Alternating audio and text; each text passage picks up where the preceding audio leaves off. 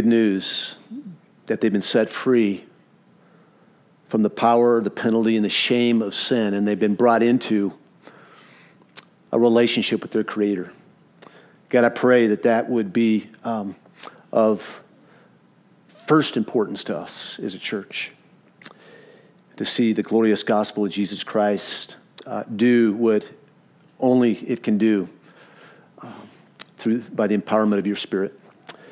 So, God, I pray, um, I guess, for maybe two broad groups of people here this morning, or maybe somebody that's listening. God, I pray for those that uh, you might have brought here this morning that um, maybe occasional Sunday morning attenders, or maybe every Sunday morning attender, but they have uh, yet to trust the shed blood of Jesus for the remission of their sins. And God, I pray that you would um, do that work of salvation in those hearts this morning. And God, I pray for those here, the many here, God, that have already professed faith in Christ. They've already uh, received a new heart, and the old heart of stone has gone away. God, I pray that we would be compelled by the love of Christ today. We'd be compelled by the gospel of Christ to take risks relational risks by uh, holding out the cross of Christ, by holding out the gospel of Jesus Christ. That we wouldn't merely be ones who have um, you with uh, maybe tattoos on our arms like I do, or, or on the back of our vans like some others do, but God, that our greatest witness would be, um, after our life, would be the proclamation that we would risk relationships by proclaiming the good news of Jesus Christ. And we know, God, that we see in your word that people are saved by hearing and hearing by the word of God. So I pray, Holy Spirit, um, encourage us uh, this morning to be uh, just uh, uh instruments in your hands for your glory and for the sake of the elect. And God's people said, Amen. Good morning. Good morning. How we doing? How you doing? It's a great Sunday. It's a great Sunday. 97 degrees. It's a dry heat, right? 97 degrees. I was talking to John Williams in Surprise the other day, our church planner in Surprise, and he says the hottest day I remember in the last four years is, is 122 degrees. And uh, he says, you know, anything like 108 and below, it's okay. But he says like 110 and higher, it's, it becomes suffocating. I'm going, man, I cannot even imagine 108. That's crazy. Um, so, welcome. We're, we're continuing our sermon series through Philippians. Um, it's Paul's encouragement to the church in Philippi to, uh, to press on. And, and an encouragement it is that this is a church, as we talked about, that is uh, doing many things well. And uh, Paul loves them, he's in relationship with them.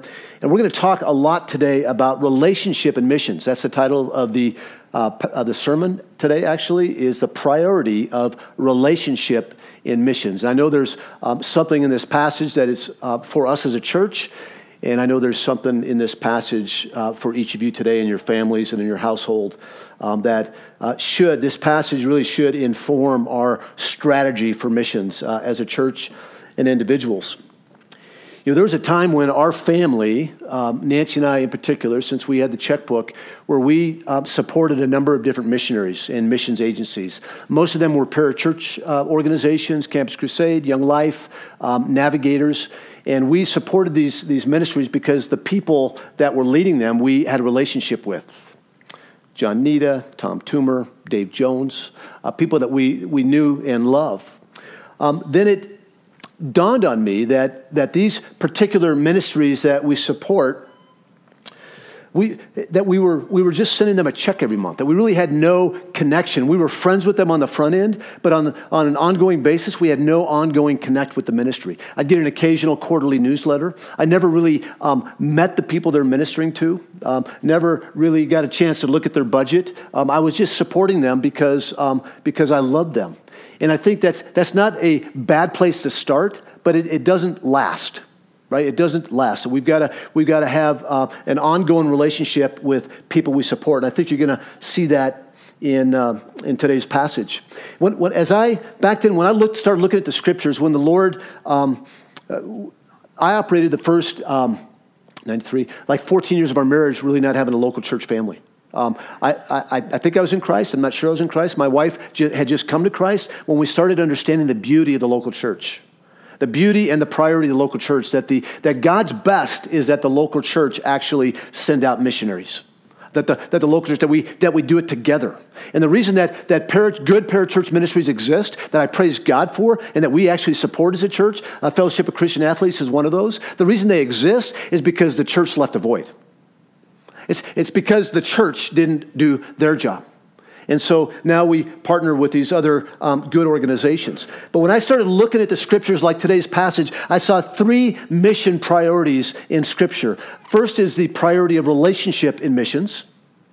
The, the priority of relationship that is first informed by our relationship with God, and it gives to those that we're in relationship with for the sake of those who are lost having a relationship with the Father. The priority of relationship in missions is, uh, is paramount. The second is the, um, is the priority of gospel proclamation. We're going to talk about that a lot today. That we, we want to both shine and share Jesus. We want to take care of people's um, social needs or their, their temporal needs, if you will. But if we are a church or you are a family that simply sends money to an organization to um, feed and clothe and house people, that's a good thing. We're called to do that. But there's no ultimately no gospel proclamation. That's not God's intent. That's not God's intent. It's good to take care of people and to, um, to um, with, with no strings attached. But if ultimately we're not praying that the gospel would go forth and that they would um, receive eternal hope, then that's not the heart of missions. Um, the third mission priority is the priority of being sent. Not just going, but being sent. Um, there's a lot of what I would call um, rogue missionaries that are um, connected to a good sending organization, but there's no sending church. There's no accountability. There's no ongoing prayer. There's no uh, relational connection. Christians, every Christian, has been given the ministry of reconciliation. As we're going to hear that the ministry of reconciliation without the holding out of the message of reconciliation is social work. It's, it's, it's not God's complete heart. Giving and going outside the context of a relationship is good, but it may not be best. Let me ask you this How do you decide as a family where to give your money, your times, and your talents? How do you decide who to give to? There are many good churches, there's many good missions organizations, there's very good, there's many good um, missions to support. And my, my prayer is that this passage this morning, it, it, I, I, see it so clearly. My prayer is that you see it as clearly as I do, that it will speak to some principles that will be helpful to you as individuals and to us collectively on where to go and who to invest in. Where to go and who to invest in. Today, we're going to see the priority of the church is mission, and the priority of missions is relationship, and the end of relationship is gospel proclamation. That ultimately, serving people without holding out the glorious gospel of Jesus Christ is the opposite of loving people. We can think through this gospel lens today, through however you want to think through it, through your own life and your family's life, or you can think through it via the church's life. It's the same principles. I came across a definition of mission that I think is the best I've ever heard. Um, I don't remember where I read it. I knew I didn't come up with it. I'm not that creative. Mission is moving towards others as God has moved towards us. Mission is moving towards others as God has moved towards us. And we're going to, this, this passage is going to speak to this a little bit. And I want to just give you a, a really quick review. We're going through the book of the letter of Philippians. It's written by Paul. Paul is in prison. He founded this church. He has a dear relationship with these people. There's a relational connection to Paul and the church in Philippi. Um, it's important to know that Paul is in prison in Rome, that he um, doesn't know if he's going to get out. It's also important for the context today to know that, that in that culture, prisoners were not cared for by the state, that their food and shelter was actually provided by, by people that knew them. So that actually will give you, you'll see, it gives you some context today. He's encouraging them to press on. And we saw a couple weeks ago that the, that the centerpiece of this entire letter is Philippians 2, verses 5 through 8, where, where Paul reminded us that not only is Christ our Savior, but He's our pattern. He's the example that we're to follow after, particularly living our lives on mission. And let me read it to you. Paul says, Church, have this mind among yourselves, which is yours in Christ Jesus, who, though he was in the form of God, did not account equality with God a thing to be grasped, but he emptied himself by taking the form of a servant. Being, being born, excuse me, being born in the likeness of men, and being found in human form, he humbled himself by becoming obedient to the point of death, even death on the cross. And John says this in, in chapter 1, verse 14, in a very similar way. He says that the Word became flesh and dwelt among us. That praise be to God that Jesus condescended and came and lived the perfect life that we couldn't live and died the death that we deserved to die. And that, that gospel truth that saved us and brought us into a right relationship with the Father is the same pattern that, we, that we're being called to live out um, in this um, hopeless and helpless world that we've been called to.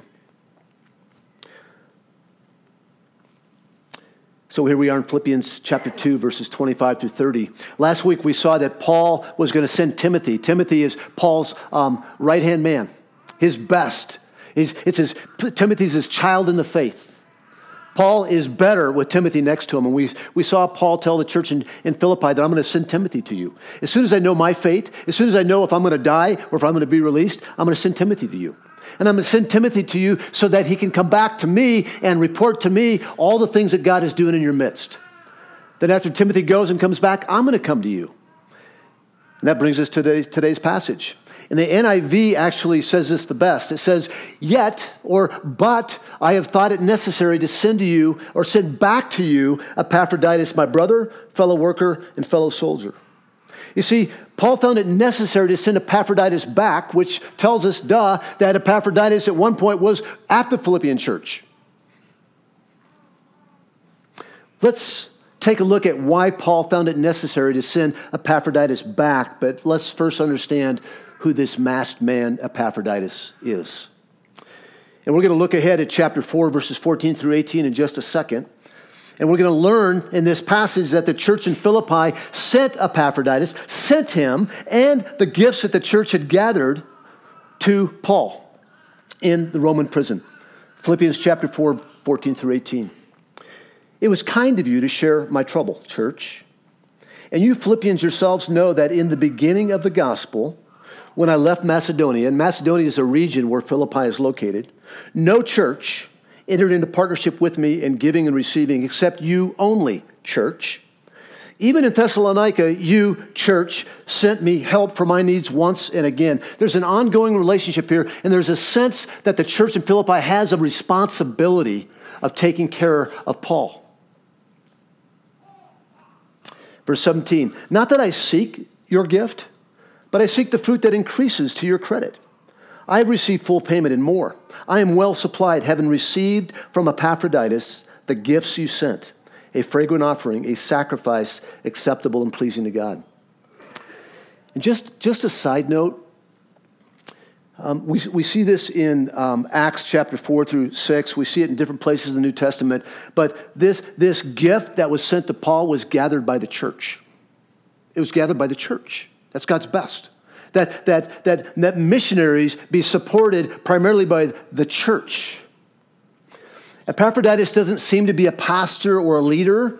He was a layman, just like, just like many of us. He, he wasn't a leader in the church, he wasn't a, a pastor or elder. We would have never heard of, of, of Epaphroditus except for Paul mentioning it here in chapter 2 and him again in chapter 4. Epaphroditus served in no public capacity. He did not shepherd a flock.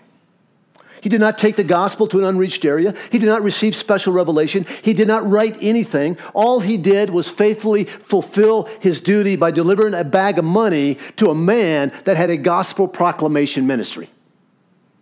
Yes, he took care of, uh, Paul was hungry and maybe needed some dry clothing. And they took care of that. But, but, but more important, the reason they wanted to get behind Paul is because Paul was making disciples. Paul was proclaiming the gospel of Jesus Christ. Listen to how Paul describes this man. He describes him um, as uh, this common man is one he will ask the church to actually honor. We'll talk about that in a minute. He called Paul brother, fellow worker, fellow soldier. Epaphroditus was identified to the Philippians as their messenger and their ministry. I'm going to give you three principles here. Principle number one for missions is that the, the, priority, of, the, the priority of mission is relationship. The priority of mission is relationship. Paul in says he's my brother in Christ. He is to Paul what the rest of the church is to Paul, but there's something even closer than that. They, they have a, a deep connection, Paul and Epaphroditus. Principle number two the priority of gospel proclamation in, in, uh, in missions. Paul calls him my fellow worker. It's Paul's most common term for those who have labored with him in the gospel in some way. Paul's priority was unashamedly the proclamation of the gospel in the context of relationship. I've had some people that, um, that I know, friends that I've known, that say that, you know, that, that um, building relationships for the sake of gospel proclamation should not be so. That we should, we should just go proclaim um, the gospel on the street corners to people we have no relationship with. And I go, you know what? If that God's calling you that, go ahead and do that because God can use anything. But I don't know how they could deny that by looking at the scriptures. That Jesus was constantly in relationship with those that he was proclaiming the gospel to. Paul was constantly in relationship with these people. There's actually no risk in sharing the gospel to people that we're not in relationship with. It takes all the risk out of it. We're going to talk about that a little bit more. So, the second principle is the priority of gospel proclamation. Paul's priority was unashamedly the proclamation of the gospel in the context of relationship. And even though Epaphroditus' um, mission was to deliver the financial gift, it was also to support his long term friend who has a priority of gospel proclamation. And then he calls Epaphroditus my fellow soldier. My fellow soldier for the sake of the gospel. Probably because Epaphroditus um, was wounded while on mission to serve Paul. It says that Epaphroditus was ill and he was near death. Paul's probably referring to the common danger, the common toil, the common suffering that he shared with Epaphroditus in the mission field. The church had a relationship with Paul and sacrificed deeply for Paul's ministry of gospel proclamation. The third principle, the priority being sent. The priority being sent. He describes, Paul describes Epaphroditus as the church's messenger the church's minister, uh, uh, messenger sent on behalf of the congregation to perform a given task, which was to bring this bag of money to minister to Paul's needs. You see, Epaphroditus was a messenger sent to take care of Paul's financial needs. So, verses 26 and 28, why was it necessary for Paul to send them back? All three, all three reasons were relational. It was for Epaphroditus' sake, it was for Paul's sake, and it was for the church's sake. Verse 26 For he has been longing to see you. He was homesick. Epaphroditus had a relationship with the church. He wasn't running from the church, he was being sent from the church. He had a relationship with his sending church. He wasn't going out on his own, or on the other extreme, he wasn't just sent and forgot about. He was part of the local body in Philippi that was sent and not forgotten. He wasn't out of sight and out of mind. He was longing to see them. He was homesick. I have no idea how long he was gone. It was an 800 mile trek from, from Philippi to Rome. I don't know. How long does it take on donkey and, and boat? It takes a long time. And he got sick. He was ill to the point of death. He was gone a long time. He wanted to get back. I, have tasted that just a little bit in being in Nigeria just for two weeks. I just was looking forward to a piece of fish that didn't taste fishy. And a paleo brownie instead of a pounded yam. But he was, he was gone a long time, and he, was, he wasn't simply longing for a warm bed or some type of, of, of Asian cu- cuisine. He was longing for his church family. And then beyond that, it says that he's been distressed. He's been longing for you all and has been distressed because you heard that he was ill. What really distressed Epaphroditus was not the fact that he was sick, it's the fact that he knew that they knew he was sick. And they didn't know if he was going to die or not. They didn't know if he was dead. He was distressed because of other people's distress. And that's just, just a side note. That's good. When Paul says he, was, he, was, uh, he became weak so they could reach the weak, I feel like that's what he was talking about. That we're to be distressed and sorrow and grieved in other people's distress. But Epaphroditus was, was uh, Paul was sending him back because he was distressed, because he feared that the church was distressed. And I know this is hard for us to understand in this day of cell phones and instant messenger and WhatsApp and all that stuff, but they, some long term missionaries would tell you. I mean, you, you go away to sea back then, there was no way of communicating, no way of communicating at all. So you might have a question here. It's a question I had. Well, how would they know that he was sick? Well, back then, when, when you traveled, you didn't travel alone, you traveled with, with a group of people. And my guess is, it's just a guess, it's just speculation, is that this group went out. Epaphroditus had the bag of money to deliver to Paul, and there was a group of people that went with him. And when he got sick, when he got ill, when he was uh, uh, uh, near the point of death, somebody went back and told the church. That's a good thing. But that made Epaphroditus even more distressed that they knew that he was sick, and they didn't know if he was living. A reminder this is a letter to the church that is being read to the church that Epaphroditus showed up on the church's doorstep, said, I'm back. At the Sunday gathering, would somebody read this letter? Paul wrote a letter to you. And it's, there's no, no email, no text, didn't, no, didn't post it on Facebook. Uh, there's, there's, there's, a, there's a scroll, there's a, there's a parchment that this letter was written on. And I can only imagine the reaction of the congregation. Just put yourself in the congregation's shoes where they were missing Epaphroditus. Epaphroditus was missing them. It was a reunion that probably they were apart for months. And imagine when this was read. And Paul says to the church through this letter, For he's been longing for you all. And he's been distressed because you heard that he was ill. Indeed, he was ill, he was near death. But God. But God had mercy on him, and not only on him, but on me also, lest I should have sorrow upon sorrow. Church, you had reason to be concerned. You had reason because he was near death, but God. But God had mercy on him. And I can, I can envision a hush that went over the entire congregation that just, just erupted in praise for the God who had mercy on Epaphroditus by saving his life my wife and I were talking about this. Isn't God always merciful? God is always merciful, even if things don't turn out the way that we hope they turn out. But there's something about understanding when God preserves somebody's life that is um, headed towards death, or God does something that's miraculous, that that is His extra mercy. And we're to acknowledge that. But God had mercy on him. The congregation erupted in praises for God of all mercy who chose to save Epaphroditus' life. And the other reason that Paul sent him back, that it was necessary that Paul sent him back, was for Paul's own sake. But God had mercy on him, and not only on him, but on me also, Paul said, lest I should have sorrow upon sorrow. Here's his type A personality. Let's charge the hill. There's going to be some casualties. But Paul said, God had mercy on me. I'm already in sorrow. I'm in prison. Probably some friends put me in prison. I want to get out so I can proclaim the gospel of Jesus Christ. And I don't know if I could handle one more sorrow.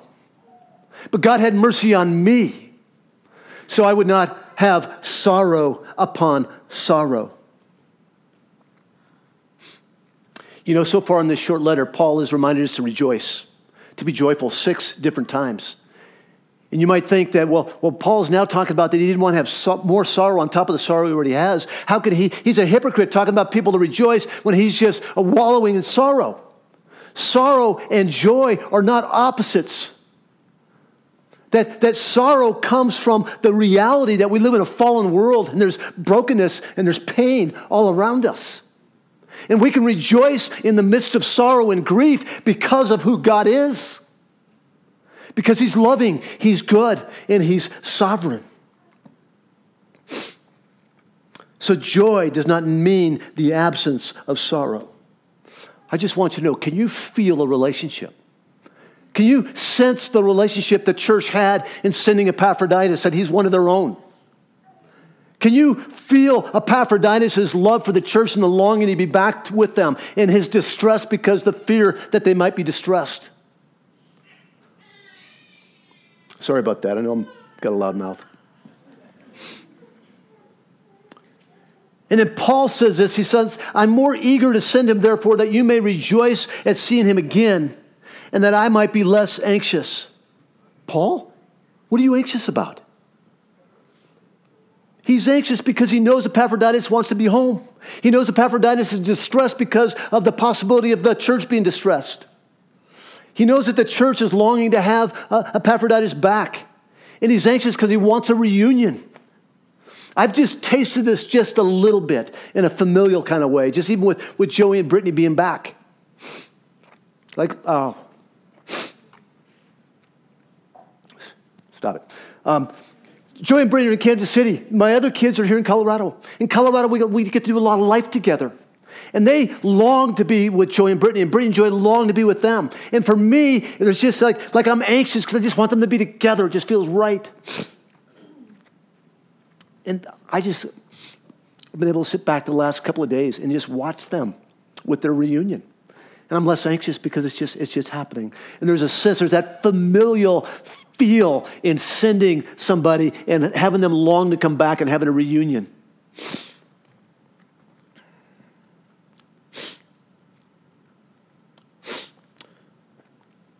You know, Paul isn't eager to send Epaphroditus back because he's a distraction to Paul or he's of no service to Paul. It's just the opposite. He's a dear brother, he's a fellow worker, he's a fellow soldier, he's a great encouragement and blessing to Paul. Yet he was eager to send him back for both Epaphroditus' sake, for the church's joy, and so that Paul would be less anxious. Verses 29 to 30. So Paul says, So receive them in the Lord with all joy and honor such men. Receive them in the Lord. Rejoice. Praise God for bringing him back. Everything we do is in one way, shape, or form in the Lord or from the Lord. It's no accident that he's come back after completing this mission. Praise God from whom all blessings come. Then he says, honor such men, honor such people. Such honor is not drawing glory away from God. I know we get uncomfortable with that, like giving, uh, uh, honoring any particular man or woman.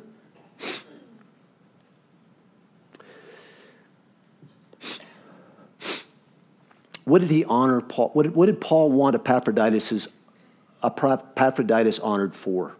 Verse 30. For he nearly died for the work of Christ, risking his life to complete what was lacking in your service to me. First of all, what was, what was lacking in the church's service to Paul? We, we can't see that in the passage. There's a part of you goes, wow, did, did the church in Philippi drop the ball? They didn't. They were willing, they just had no opportunity. We see that in chapter 4, verse 10. They weren't lacking willingness, just an opportunity. It says, so that he, Epaphroditus, might make up for your absence, church, and thus minister to my needs as you have not had the opportunity to do recently. You see, the church, the, the people going to the Czech Republic, they are not representing themselves. They're representing Windsor Community Church. When the Delventhals go, when the Claps go, when the Templeton, Templemans go, they're going and greeting the church in Czech on behalf of the church at Windsor Community Church. You see, the, the church had desired to send gifts to Paul, but they were una- unable to do so. What was lacking in your service to me? Until Epaphroditus stepped up and said, You know what? I got nothing better to do. Lost my job, fish aren't biting. Send me. Send me. Honor those. When you look at verse 30, honor such men, for he nearly died for the work of Christ, risking his life to complete what was lacking in your service to me. I don't think what Paul is talking here is to honor only those who nearly died for the work of Christ, but to honor and celebrate those who are taking risks for the work of Christ. What is the work of Christ?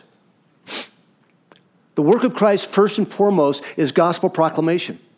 The work of Christ is most clearly seen in Philippians 2 5 through 8. I'll read it one more time. Have this mind among yourselves, which is yours in Christ Jesus. Have this mind among yourselves. Follow this pattern yourselves, which was found in Christ Jesus, who, though he was in the form of God, he did not count equality with God a thing to be grasped. But he emptied himself by taking the form of a servant, being born in the likeness of men. And being found in human form, he humbled himself by becoming obedient, obedient to the point of death, even death on the cross. You see, Epaphroditus put on the mind of Christ. He took on the humble life of an unsung servant. Epaphroditus is one who followed the example of Christ in his service of the gospel. What Paul is underscoring here, the people that, that he says we're to honor are those who are taking risks for the work of Christ. And in America, we're not going to die. So, what does risk look like here? You know, we're accustomed, I'm accustomed, I've actually done this. And I'm not, I, am not honored for it. It shouldn't be honored for it. I should be called a dunce for doing this. But I took business risks where we lost everything. And in America, we're accustomed to taking career and business risks. But when it comes to taking personal risks related to one's love for Christ and his people, we aren't as eager. You see, folks, in our sending of people and in our going, we, have a, we should have a priority of relationship and a priority of the gospel. And relationship often proceeds or precedes conversion.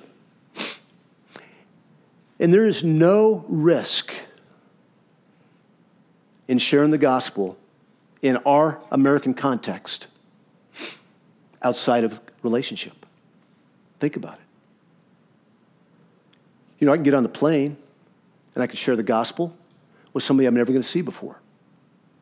Why is it so much easier for me to share Christ in Nigeria? Why is it so much easier for the short term mission team to share Christ in the Czech Republic? It's because the people that we're encountering are far from Christ, we're never going to see him again. But here, our next door neighbor, whom we love, whom we're watering their plants, whom we're feeding their um, wretched cat, you should let the cat starve. We should, but we love, we're reaching out to them. I will, sorry. Um, there's no risk in that. Everybody wants to be served.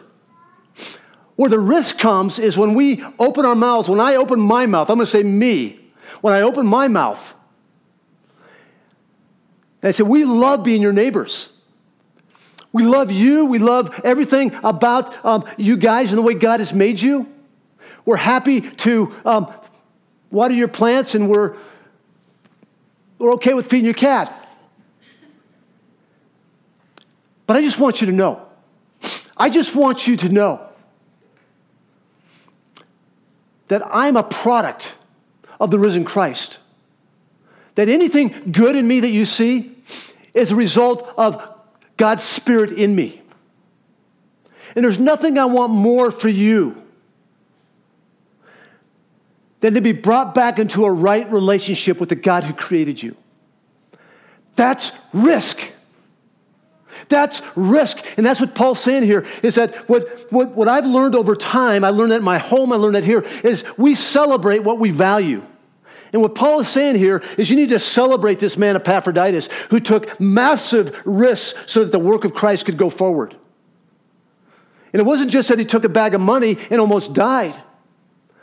But he sacrificed so that Paul's proclamation, his ministry proclamation, could go forward.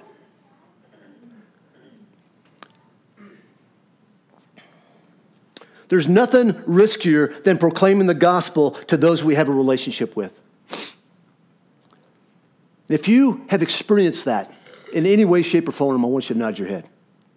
Is it scary? Parents, neighbors, people at the gym. Nobody's going to hurt me at the gym. They're worried about me dropping a kettlebell on my own head, but they're not going to hurt me for sharing the gospel. Listen to Paul describe this tension between relationship and the priority of gospel proclamation. 1 Corinthians 9 19 through 23. I read this last week as well. For, for though I am free of all, I've made myself a servant to all that I might win more of them. Paul knows that he can't save anybody, but he knows that God wants to use him. Verse 20, to the Jews I became as a Jew to win Jews. I ate their food. I went to their parties. To those under the law, I became as one under the law, though not being myself under the law, that I might win those under the law. To those outside the law, I became as one outside the law, not being outside the law but of God, but under the law of Christ, that I might win those outside the law. To the weak, I became weak, that I might win the weak.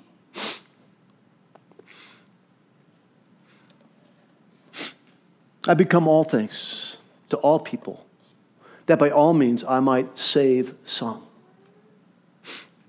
I do it all for the sake of the gospel. Wow. That I may share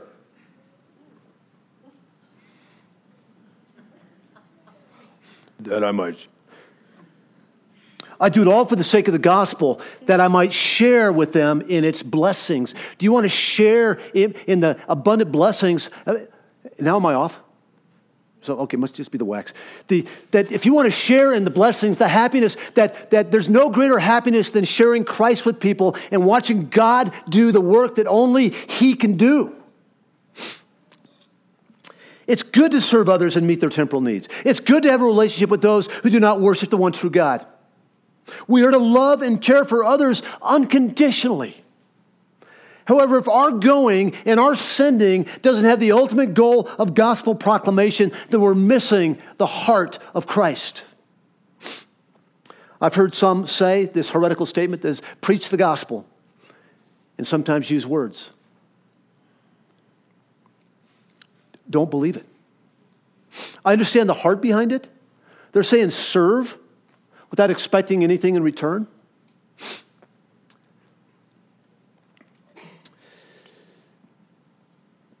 Preach the gospel, speak the gospel, share the gospel.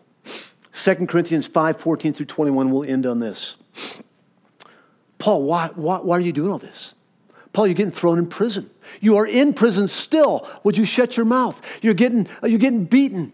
Why do you do all this, Paul? And Paul responds in verse 14 For the love of Christ controls us. For the love of Christ compels us because we've concluded this that one has died for all Therefore, all have died. And he died, for, he died for all. Why? That those who live might no longer live for themselves, but for him who for their sake died and was raised. From now on, therefore, we regard no one according to the flesh. What does that mean?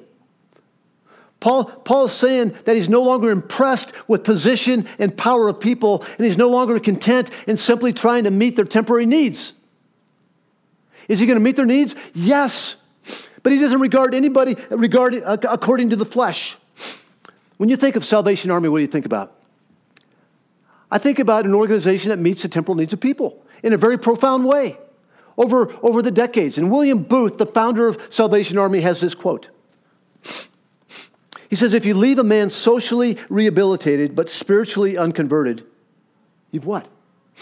You've done him no lasting good. What a cruel joke that is. To spend all of our money, all of our resources, all of our time in clothing and feeding and housing. Oh, do we want to do that? Yes. But without the ultimate end of sharing the gospel of Jesus Christ, what are we doing? Let's join Rotary, a good organization, doing good things. But they're not the church. The church has one thing different than any social organization, and that is that we have the only truth that can set the captives free from the power and the shame and the guilt of sin and bring them back into a right relationship to reconcile them to the Father.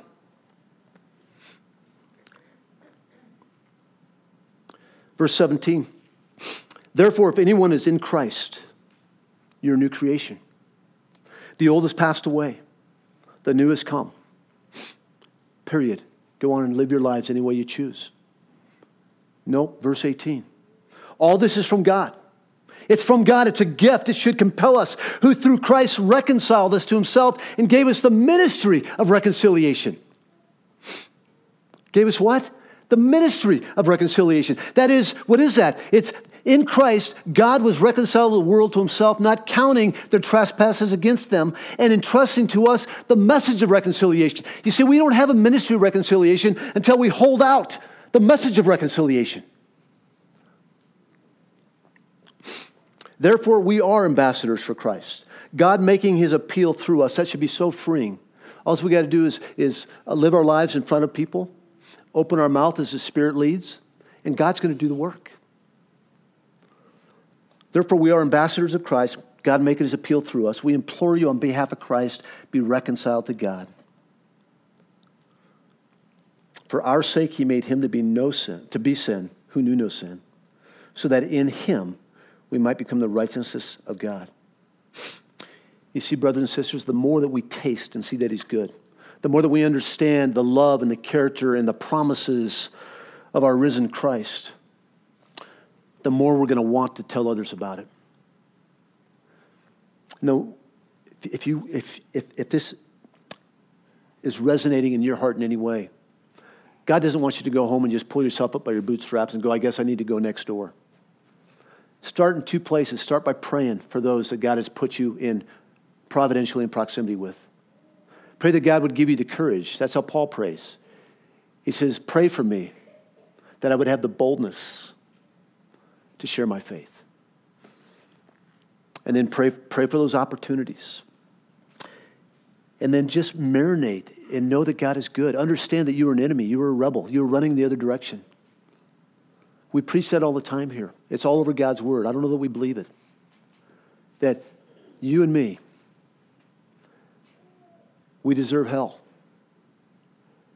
That's the bad news. The good news, we ain't getting it. We ain't getting it. We're getting something that's so far opposite of that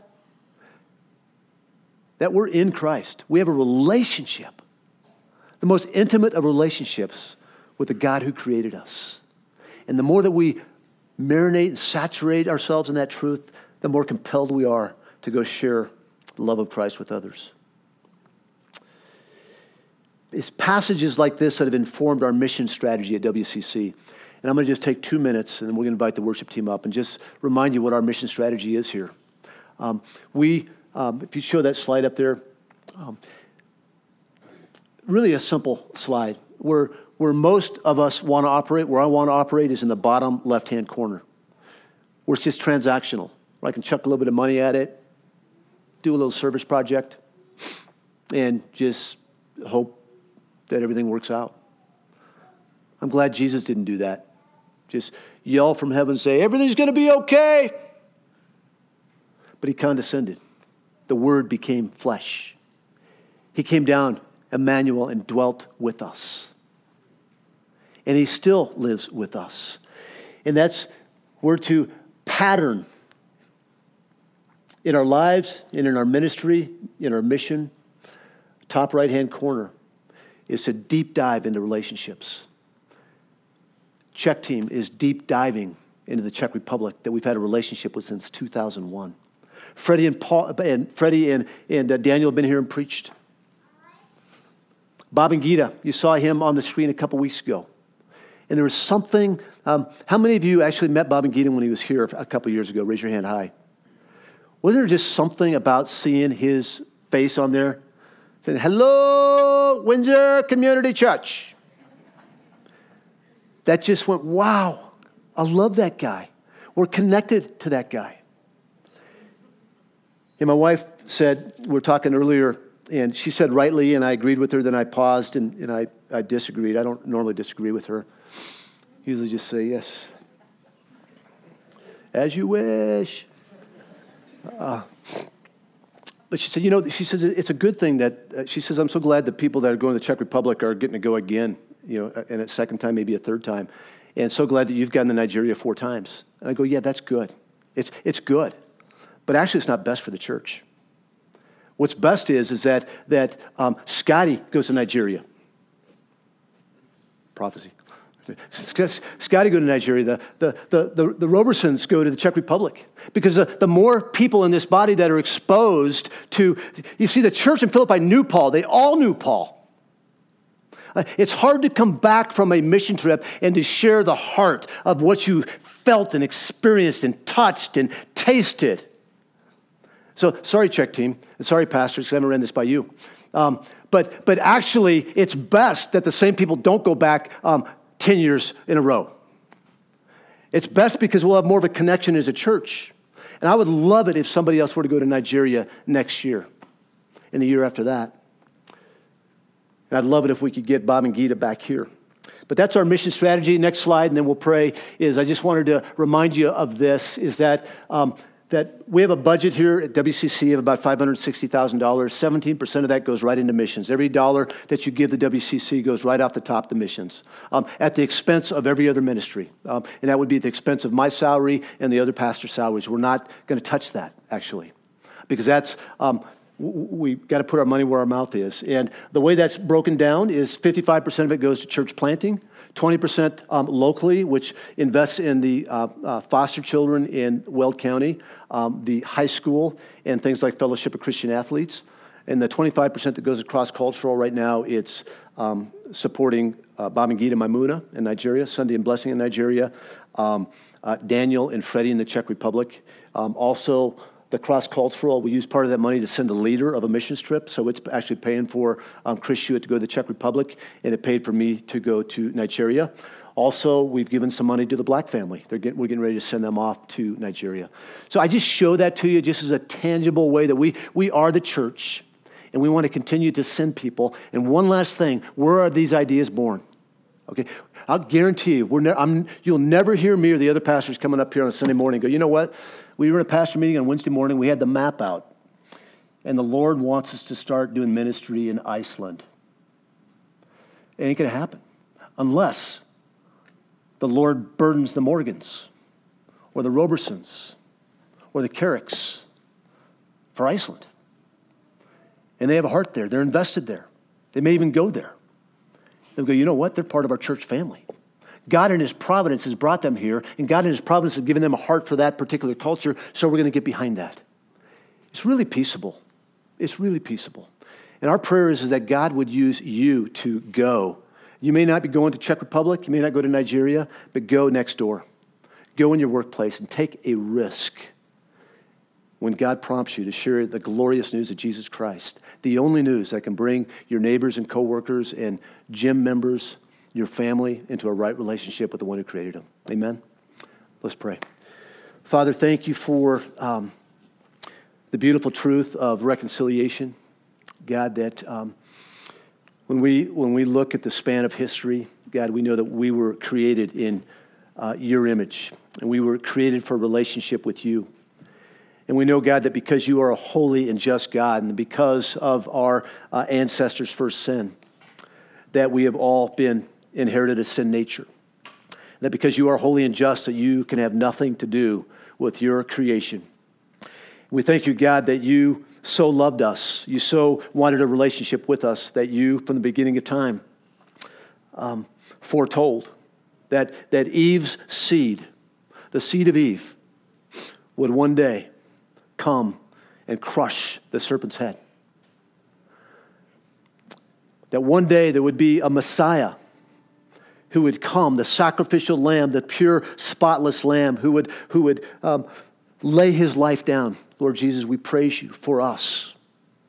That you who knew no sin became our sin, that we might become the righteousness of God. And we thank you that even though we continue to sin, that you no longer see us as sinful. And God, I pray that the glorious truth of reconciliation, God, would, would just compel us to want to be, to live out our calling as ministers of reconciliation and hold out the message, message of reconciliation. And God, as we do that, as we risk relationship in doing that, God, I pray that you would put yourself on display. Would you save many? Would you embolden us, God, for your glory? Not for our glory, not for the sake of this church, not for the sake of Crossway, but for your name's sake. May many people become worshipers of you because of the boldness that you will give, you'll give us by the power of your Holy Spirit. We love you. We thank you that you loved us first. And we pray all this in the powerful name of Jesus. Amen. Amen. Please stand as we continue.